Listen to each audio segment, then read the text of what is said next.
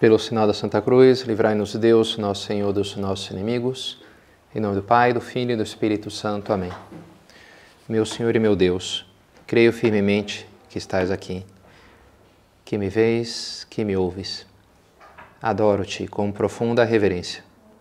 Peço perdão dos meus pecados e graça para fazer com fruto este tempo de oração. Minha Mãe Imaculada, São José, meu Pai Senhor, meu anjo da guarda, intercedei por mim.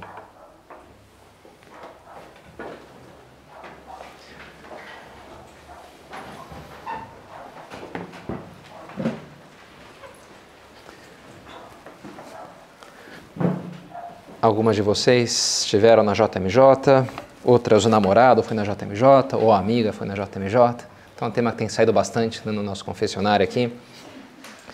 E e ficou famosa essa menina que frequenta lá a obra em Madrid, foi com um grupo da obra de Madrid na JMJ, chamada Jimena, que teve um milagre, né? Teve um milagrezinho lá.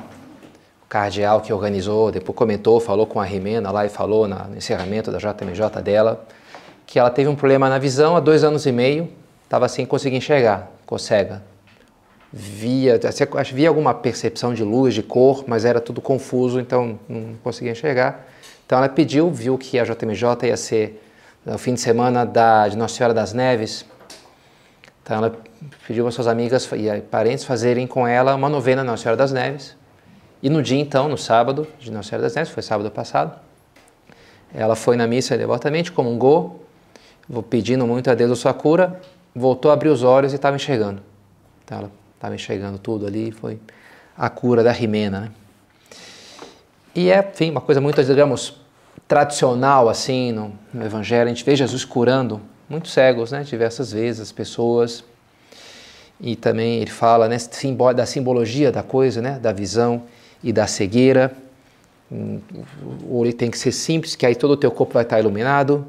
Só os puros de coração conseguem de fato ver a Deus. Fala da trave no próprio olho, que é preciso tirar para conseguir enxergar. E São João, no Apocalipse, nessas cartas que ele escreve para as igrejas do Apocalipse, para uma, um grupo de cristãos, ele chega a recomendar que compre colírio para enxergar a sua deficiência, que ele não é tudo aquilo que estava achando, né? Eu nem sabia que naquela época já existia colírio, né? Você vê que já era um conceito, né? Sei lá o que, que eles usavam ali, né? Para limpar um pouco os olhos, né? Então tinha isso daí.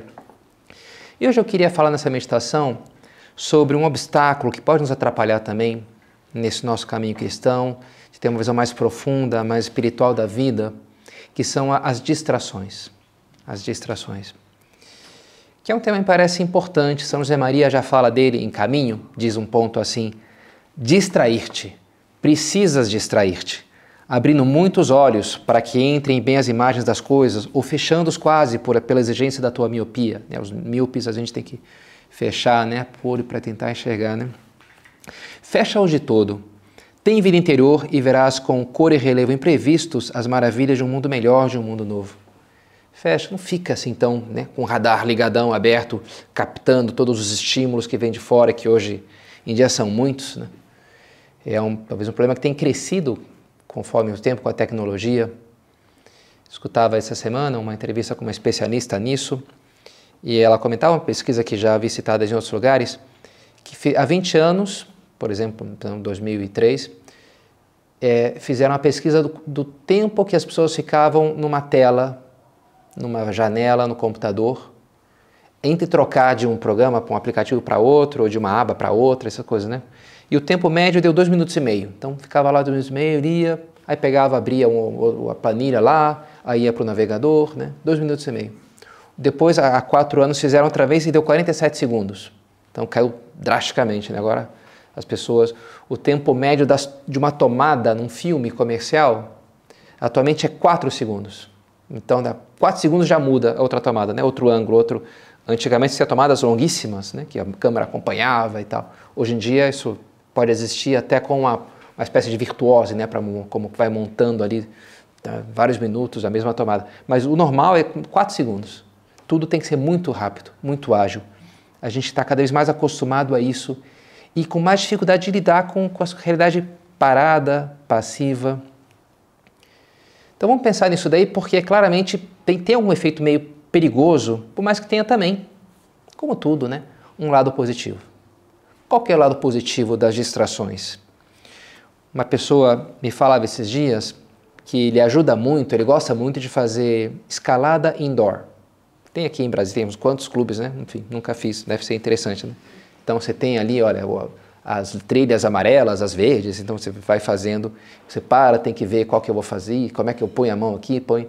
E aí quando você está lá se esticando, né, se equilibrando, eles é sensacional, porque você está ali, você sai, você zerou a cabeça, você esquece tudo.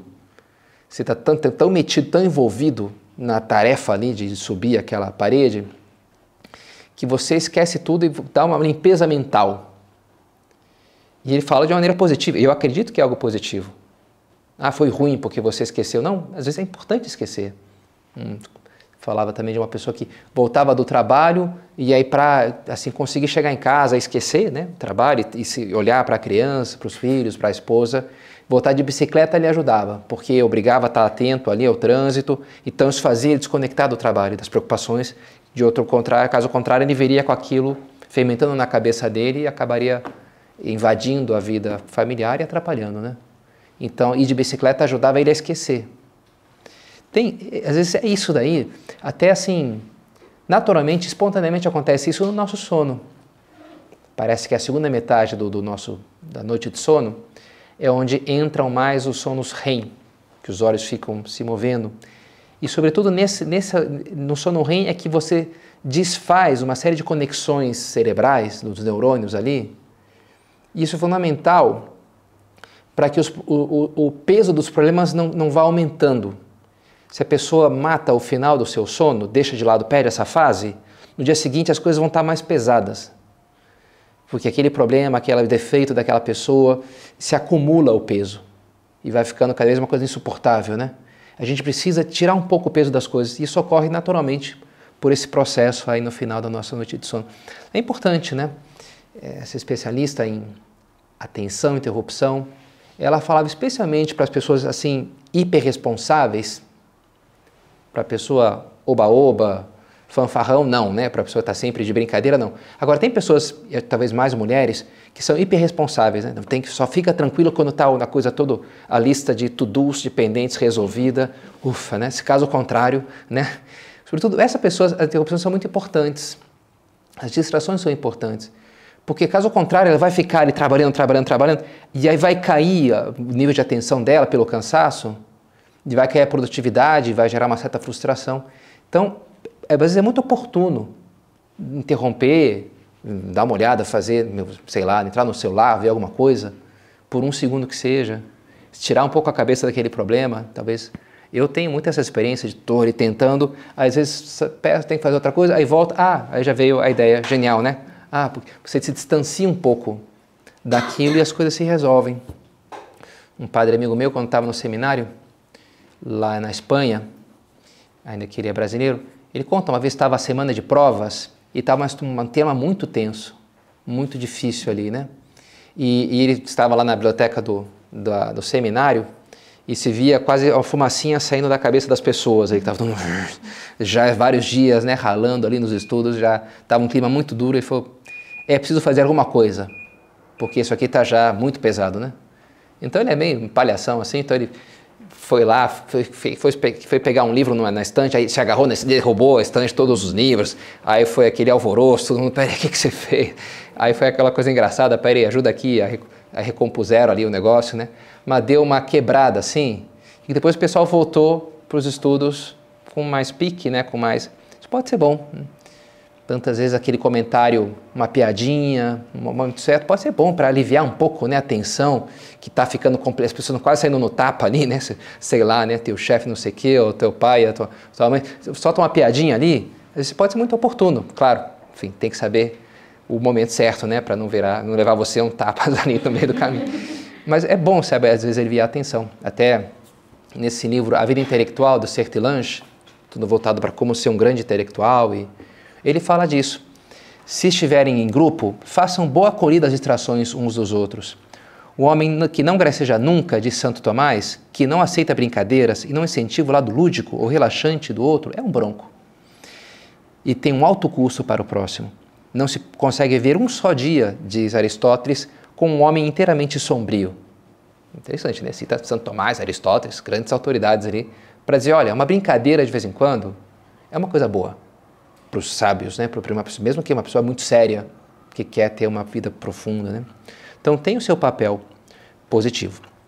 No entanto, sempre tem um, no entanto, né? Um porém. Tudo tem os limites, né? E tudo pode, as coisas boas, se exageradas, se tornam massa. E não há dúvida que existe esse risco da distração constante, que leva torna impossível se concentrar, fazer algo de útil, da pessoa que está o tempo inteiro fazendo piadinha de tudo, que não consegue levar nada a sério.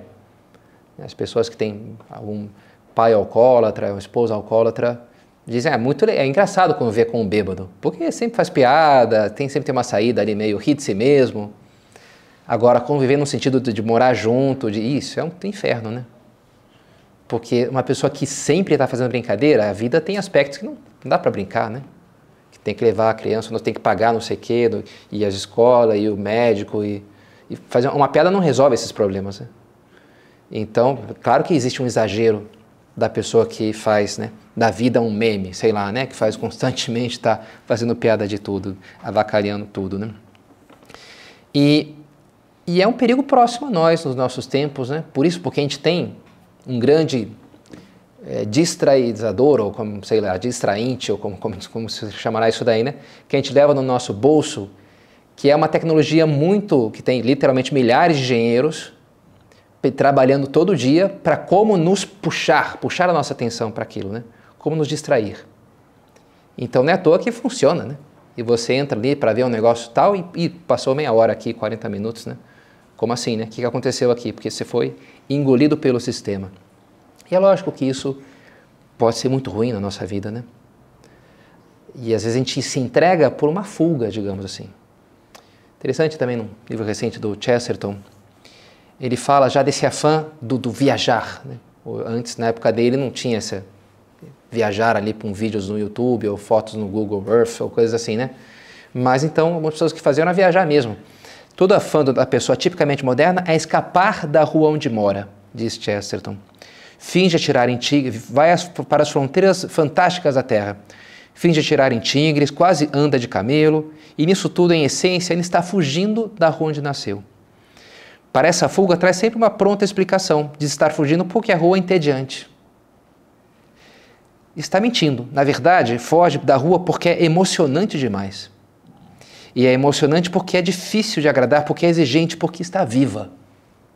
O chinês é só um chinês, ele fala, agora a tua vizinha, se você olha torto para ela, vai olhar torto para você e vai falar mal de você para não sei quem, né?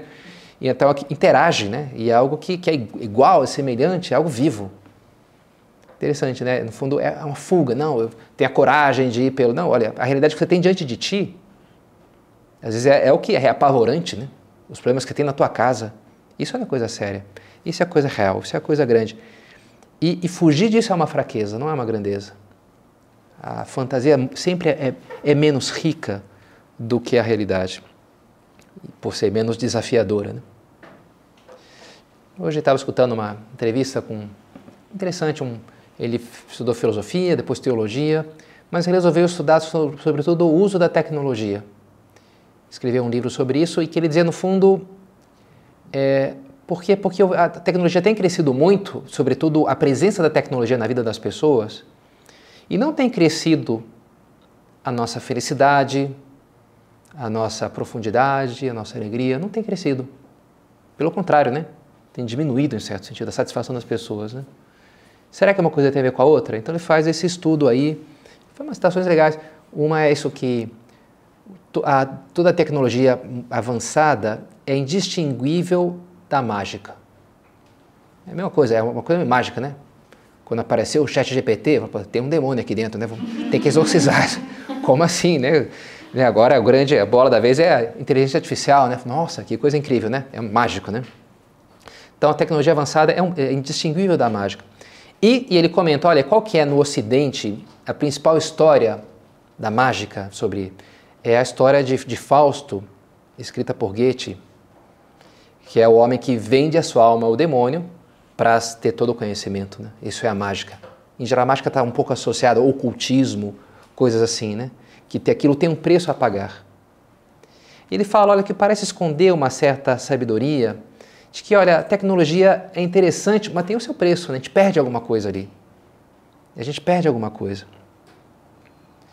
E quando você põe, por exemplo, ele fala, a, a, tela, você representa uma tela para um bebê. Que hoje em dia, enfim, eu não tenho filhos, não tive né, bebês para cuidar de bebês. Mas, enfim, a gente vê por aí, né? Crianças muito pequenas e a mãe super orgulhosa, era só como é inteligente, né? Já mexe ali. No...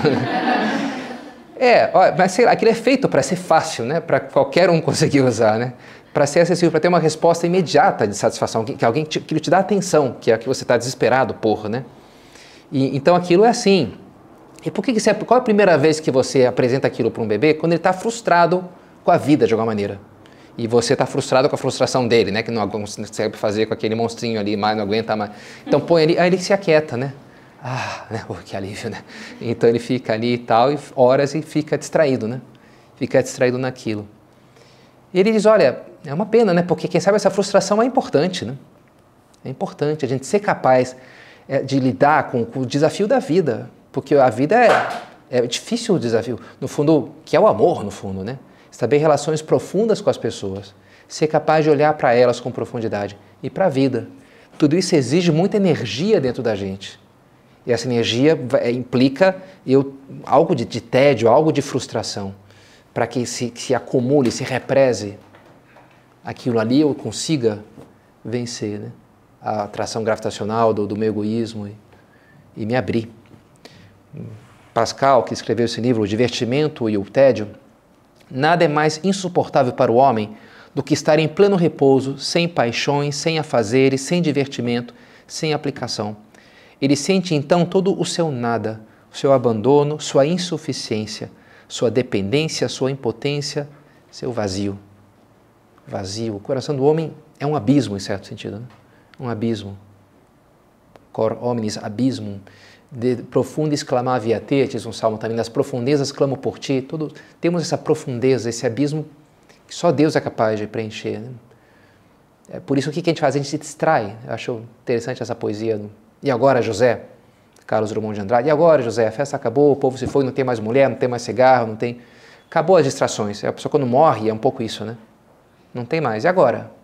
E agora o nada, né? E agora é o vazio. É um pouco, para mim, essa poesia é quase uma representação do inferno, assim, né? Do homem que morreu e lhe foi tirado agora a distração da matéria e ele está sozinho com o espírito e o espírito está vazio, ele não soube preencher aquilo ali, não soube amar. É, a, a, todo, a, inclusive a pessoa santa experimenta esse vazio em certo sentido, só que o santo vai preencher isso com Deus. Né? Fizeste no Senhor para ti e nosso coração está inquieto enquanto não repousar em ti. Frase famosa de Santo Agostinho. Né? O santo experimenta, sim, esse anseio por mais, no fundo, por Deus, pela outra vida. Mas é diferente, né? A atitude que ele tem com relação a isso. Porque ele busca a solução, que é o amor. Né?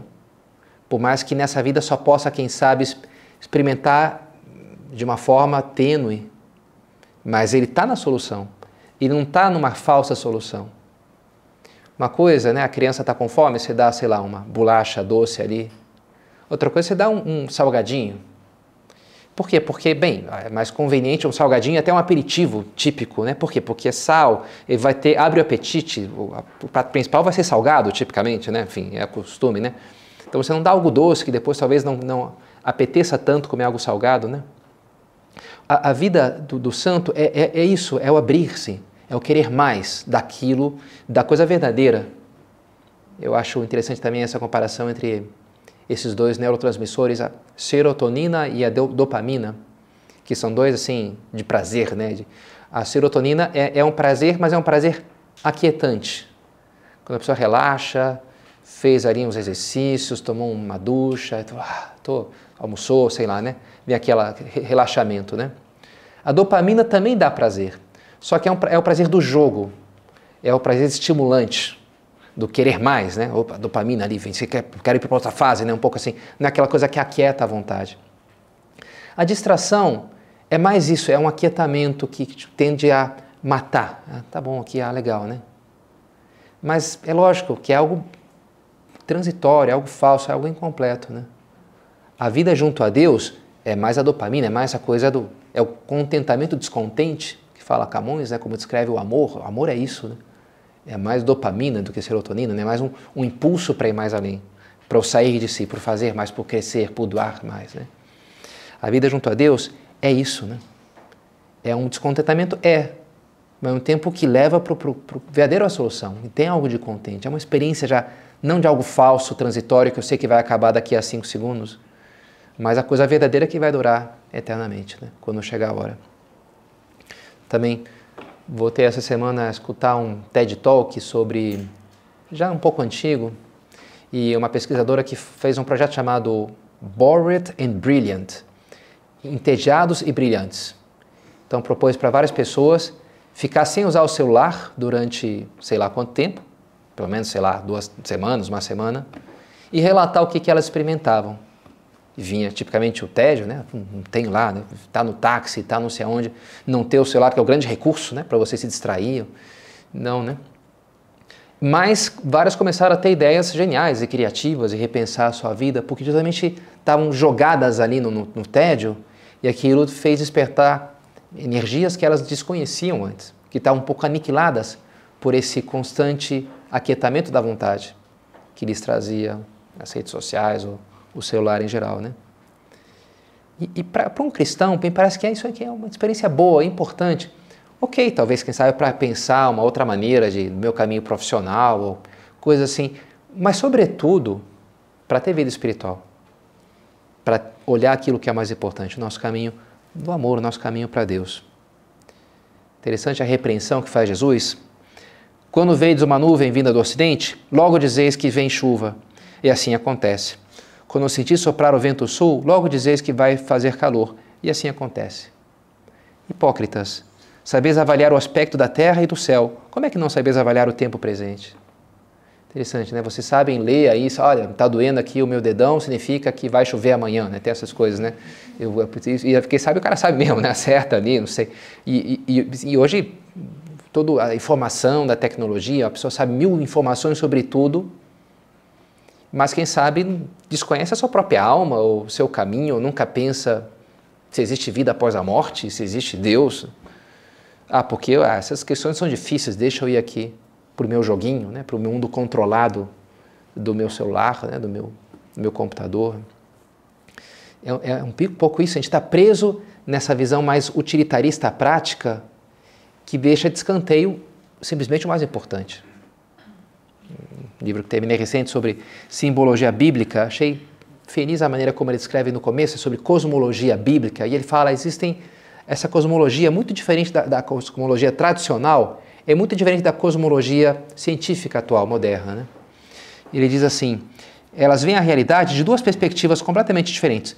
Primeiro, em termos de suas implicações práticas e materiais. Segundo, em termos de seu significado superior.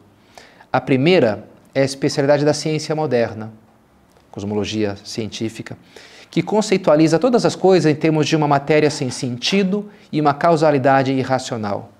A segunda, a cosmologia tradicional, bíblica, é a especialidade da religião, que interpreta todo fenômeno como a manifestação de uma verdade espiritual. Olha para o mundo, olha para os acontecimentos da minha vida e para a realidade, como as estrelas e o céu, e, e, e ali, vê, ali de trás se esconde uma verdade espiritual que eu posso saber ler ou não.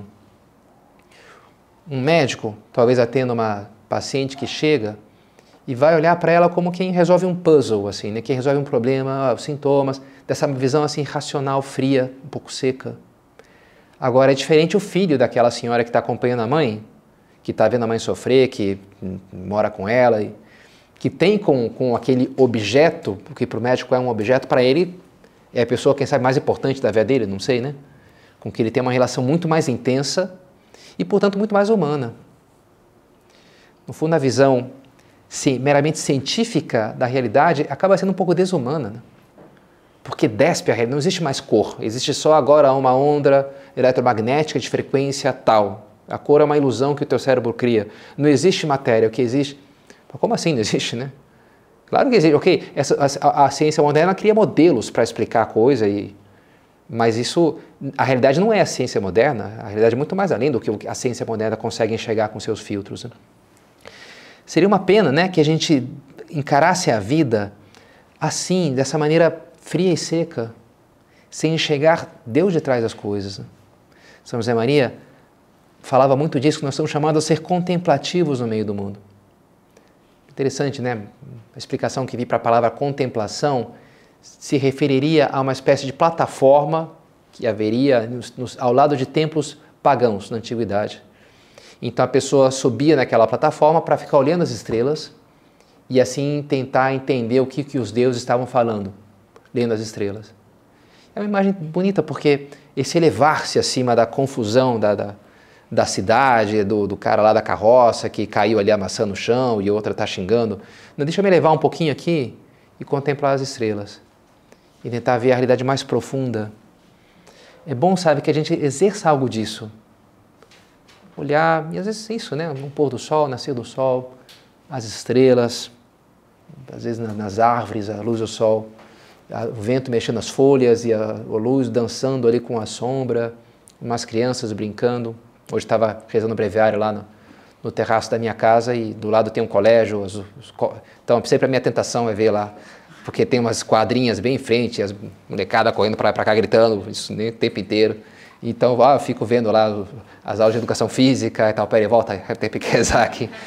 Mas às vezes é bom, sabe, você olhar e contemplar falar, que bonito, né? Que legal que existem crianças, né? Que coisa bonita que isso aqui, que existe o sol, que exercer essa visão mais contemplativa da realidade é uma maneira muito boa de estar mais abertos a Deus na nossa vida, a presença de Deus na nossa vida. Porque está, Deus está de trás dessas realidades corriqueiras do dia a dia. Uma das pessoas que foi na JMJ falava que teve lá em Ávila e ficou muito impressionada, visitou o convento de Santa Teresa, a cela onde Santa Teresa morava, o confessionário de São João da Cruz, muito emocionado com aquilo. Santa Teresa, uma das frases dela é isso que São José Maria gostava: Deus está de trás das panelas. Você levanta uma panela, opa, Deus está aqui, né? Um pouco assim, achei Deus, né? Interessante, né? Deus está de, de fato está de trás das coisas mais ordinárias, no fundo, ela está dizendo, né? Das pequenas coisas do dia a dia. A gente tem que saber encontrar, a gente saber enxergar. Recentemente também terminei um livro do Robert Barron e ele falava dessa ideia. Tudo o que acontece conosco no decorrer de um dia é revelatório da vontade de Deus. A questão bíblica que encontramos diante de todos os acontecimentos nunca é se Deus está falando, mas o que ele está dizendo. Interessante, né? Será que isso aqui é um sinal de Deus? Com certeza. Tudo é um sinal de Deus. No fundo, essa é a resposta que ele dá, né? A questão é só interpretar, né? Sinal, o que significa, né? Como, o que, que ele está falando. Mas Deus sempre está te falando. Essa convicção eu achei bem interessante, né? De que, olha, Deus está sempre contigo. Deus está sempre. Cada atividade tua tem um convite do amor de Deus para ti. Do como você vai fazer aquilo. Se você vai fazer aquilo com amor, ou se vai fazer de qualquer jeito, se vai se vai se doar para alguém, ou se vai uma atitude egoísta, poupando por, por preguiça. Isso é muito a espiritualidade de São José Maria, não é verdade? Isso, encontrar Deus, na realidade, cada dia no trabalho, na vida familiar. Deus está ali. E você tem que abrir os teus olhos para encontrá-lo. Ele, um texto famoso dele, que inclusive os padres lemos no, no dia de São José Maria, no breviário, no ofício das leituras, ele vai, diz um pouco esse, esse percurso, essa trajetória para a vida contemplativa. Primeiro uma ejaculatória, e depois outra, e mais outra até que parece insuficiente esse fervor, porque as palavras se tornam pobres e dá passagem à intimidade divina, num olhar para Deus sem descanso e sem cansaço. Vida contemplativa.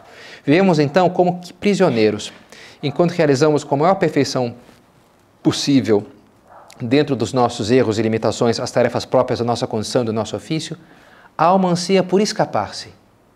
Bonito isso daqui, né? Às vezes a pessoa está ansiosa para agarrar o celular para ver ali se chegou alguma coisa, né? anseia, né? Acaba, acaba logo essa aula, que acaba logo essa meditação para eu poder, né? Ver se alguém comentou minha postagem, né? Há um anseia por escapar dali para onde? Para, sei lá, para o Instagram, não sei, né? Que, que cada um.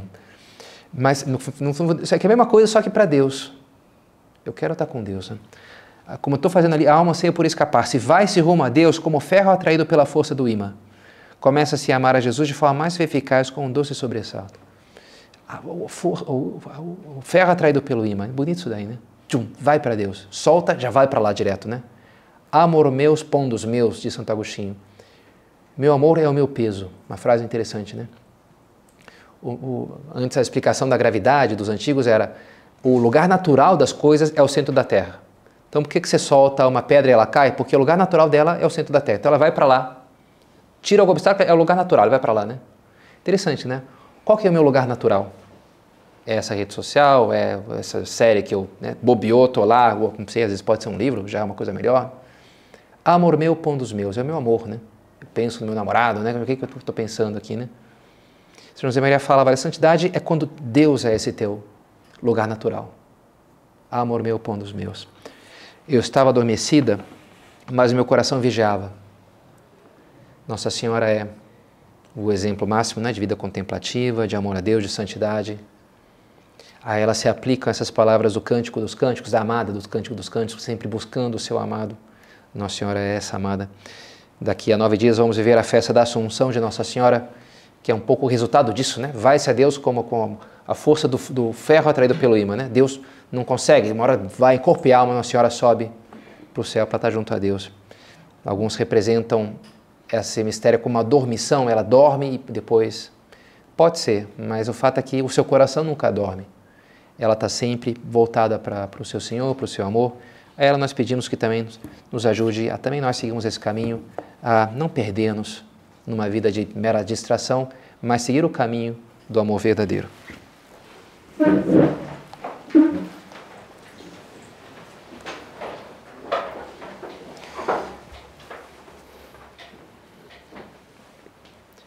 Dou-te graças, meu Deus, pelos bons propósitos, afetos e inspirações que me comunicaste nessa meditação. Peço-te ajuda para os pôr em prática.